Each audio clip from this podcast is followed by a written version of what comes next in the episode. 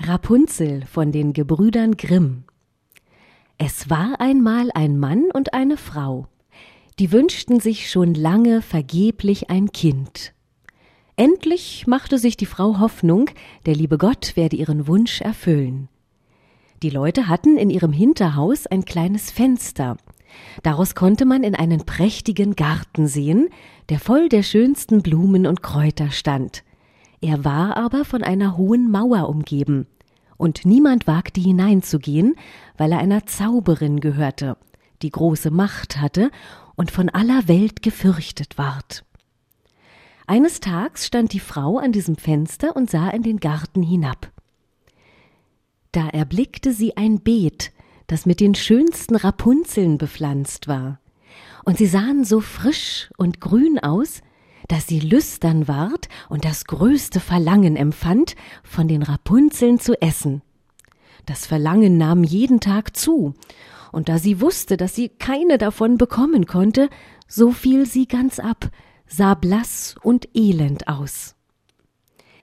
Da erschrak der Mann und fragte: »Was fehlt dir, liebe Frau?« »Ach«, antwortete sie, »wenn ich keine Rapunzeln aus dem Garten hinter unserem Hause zu essen kriege, so sterbe ich.« Der Mann, der sie lieb hatte, dachte: »Ehe du deine Frau sterben lässt, holst du ihr von den Rapunzeln, es mag kosten, was es will.« In der Abenddämmerung stieg er also über die Mauer in den Garten der Zauberin, stach in aller Eile eine Handvoll Rapunzeln und brachte sie seiner Frau. Sie machte sich sogleich Salat daraus und aß sie voller Begierde auf.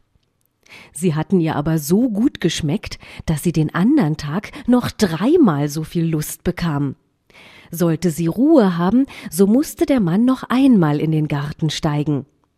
Er machte sich also in der Abenddämmerung wieder hinab. Als er aber die Mauer herabgeklettert war, erschrak er gewaltig, denn er sah die Zauberin vor sich stehen. »Wie kannst du es wagen«, sprach sie mit zornigem Blick, »in meinen Garten zu steigen und wie ein Dieb mir meine Rapunzeln zu stehlen, das soll dir schlecht bekommen.« »Ach«, antwortete er, »lasst Gnade vor Recht ergehen, ich habe mich nur aus Not dazu entschlossen. Meine Frau hat eure Rapunzeln aus dem Fenster erblickt und empfindet ein so großes Gelüsten, dass sie sterben würde, wenn sie nicht davon zu essen bekommt.« Da ließ die Zauberin in ihrem Zorne nach und sprach zu ihm: »Verhält es sich so, wie du sagst, so will ich dir gestatten, Rapunzeln mitzunehmen, so viel du willst. Allein ich mache eine Bedingung. Du musst mir das Kind geben, das deine Frau zur Welt bringen wird. Es soll ihm gut gehen, und ich will für es sorgen wie eine Mutter.« Der Mann sagte in der Angst alles zu, und als die Frau in die Wochen kam, so erschien sogleich die Zauberin, gab dem Kinde den Namen Rapunzel und nahm es mit sich fort. Rapunzel ward das schönste Kind unter der Sonne. Als es zwölf Jahre alt war, schloss es die Zauberin in einen Turm, der in einem Walde lag und weder Treppe noch Türe hatte. Nur ganz oben war ein kleines Fensterchen. Wenn die Zauberin hinein wollte, so stellte sie sich unten hin und rief: »Rapunzel, Rapunzel, lass mir dein Haar herunter.« Rapunzel hatte lange, prächtige Haare, fein wie gesponnen Gold. Wenn sie nun die Stimme der Zauberin vernahm, so band sie ihre Zöpfe los, wickelte sie oben um einen Fensterhaken, und dann fielen die Haare zwanzig Ellen tief herunter, und die Zauberin stieg daran hinauf. Nach ein paar Jahren trug es sich zu, dass der Sohn des Königs durch den Wald ritt und an dem Turm vorüberkam. Da hörte er einen Gesang, der war so lieblich, dass er stillhielt und horchte. Das war Rapunzel, die in ihrer Einsamkeit sich die Zeit damit vertrieb, ihre süße Stimme erschallen zu lassen. Der Königssohn wollte zu ihr hinaufsteigen und suchte nach einer Türe des Turms, aber es war keine zu finden. Er ritt heim. Doch der Gesang hatte ihm so sehr das Herz gerührt, dass er jeden Tag hinaus in den Wald ging und zuhörte. Als er einmal so hinter einem Baum stand, sah er, dass eine Zauberin herankam und hörte, wie sie hinaufrief: »Rapunzel, Rapunzel, lass mir dein Haar herunter!« Da ließ Rapunzel die Haarflechten herab, und die Zauberin stieg zu ihr hinauf. »Ist das die Leiter, auf welcher man hinaufkommt? So will ich auch einmal mein Glück versuchen.« Und den folgenden Tag, als es anfing, dunkel zu werden, ging er zu dem Turme und rief: »Rapunzel, Rapunzel, lass mir dein Haar herunter!« Alsbald fielen die Haare herab, und der Königssohn stieg hinauf. Anfangs erschrak Rapunzel gewaltig, als ein Mann zu ihr hereinkam, wie ihre Augen noch nie einen erblickt hatten. Doch der Königssohn fing an, ganz freundlich mit ihr zu reden und erzählte ihr, dass von ihrem Gesang sein Herz so sehr sei bewegt worden, dass es ihm keine Ruhe gelassen und er sie selbst habe sehen müssen. Da verlor Rapunzel ihre Angst.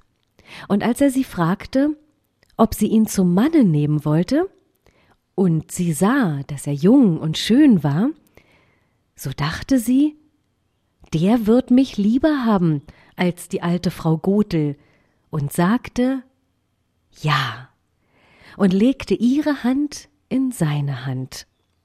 Sie sprach: »Ich will gerne mit dir gehen, aber ich weiß nicht, wie ich herabkommen kann. Wenn du kommst, so bring jedes Mal einen Strang Seide mit, daraus will ich eine Leiter flechten, und wenn die fertig ist, so steige ich herunter. Und du nimmst mich auf dein Pferd.« Sie verabredeten, dass er bis dahin alle Abende zu ihr kommen sollte, denn bei Tag kam die Alte. Die Zauberin merkte auch nichts davon, bis einmal Rapunzel anfing und zu ihr sagte: »Sag sie mir doch, Frau Gotel, wie kommt es nur? Sie wird mir viel schwerer heraufzuziehen als den jungen Königssohn, der ist in einem Augenblick bei mir.« »Ach, du gottloses Kind«, rief die Zauberin, »was muss ich von dir hören? Ich dachte, ich hätte dich von aller Welt geschieden, und du hast mich doch betrogen.« In ihrem Zorn packte sie die schönen Haare der Rapunzel, schlug sie ein paar Mal um ihre linke Hand, griff eine Schere mit der rechten und ritsch-ratsch waren sie abgeschnitten, und die schönen Flechten lagen auf der Erde. Und sie war so unbarmherzig, dass sie die arme Rapunzel in eine Wüstenei brachte, wo sie in großem Jammer und Elend leben musste. Denselben Tag aber, wo sie Rapunzel verstoßen hatte, machte abends die Zauberin die abgeschnittenen Flechten oben am Fensterhaken fest, und als der Königssohn kam und rief: »Rapunzel, Rapunzel, lass mir dein Haar herunter«, so ließ sie die Haare hinab. Der Königssohn stieg hinauf, aber er fand oben nicht seine liebste Rapunzel, sondern die Zauberin, die ihn mit bösen und giftigen Blicken ansah. »Aha«, rief sie höhnisch, »du willst die Frau Liebste holen, aber der schöne Vogel sitzt nicht mehr im Nest und singt nicht mehr. Die Katze hat ihn geholt und wird dir auch noch die Augen auskratzen. Für dich ist Rapunzel verloren, du wirst sie nie wieder erblicken.« Der Königssohn geriet außer sich vor Schmerzen, und in der Verzweiflung sprang er den Turm herab. Das Leben brachte er davon, aber die Dornen, in die er fiel, zerstachen ihm die Augen. Da irrte er blind im Wald umher, aß nichts als Wurzeln und Beeren und tat nichts als jammern und weinen über den Verlust seiner liebsten Frau. So wanderte er einige Jahre im Elend umher und geriet endlich in die Wüstenei, wo Rapunzel mit den Zwillingen, die sie geboren hatte, einem Knaben und einem Mädchen, kümmerlich lebte. Er vernahm eine Stimme, und sie deuchte ihm so bekannt. Da ging er darauf zu, und wie er herankam, erkannte ihn Rapunzel und fiel ihm um den Hals und weinte. Zwei von ihren Tränen aber benetzten seine Augen, da wurden sie wieder klar, und er konnte damit sehen wie sonst. Er führte sie in sein Reich, wo er mit Freude empfangen ward, und sie lebten noch lange glücklich und vergnügt.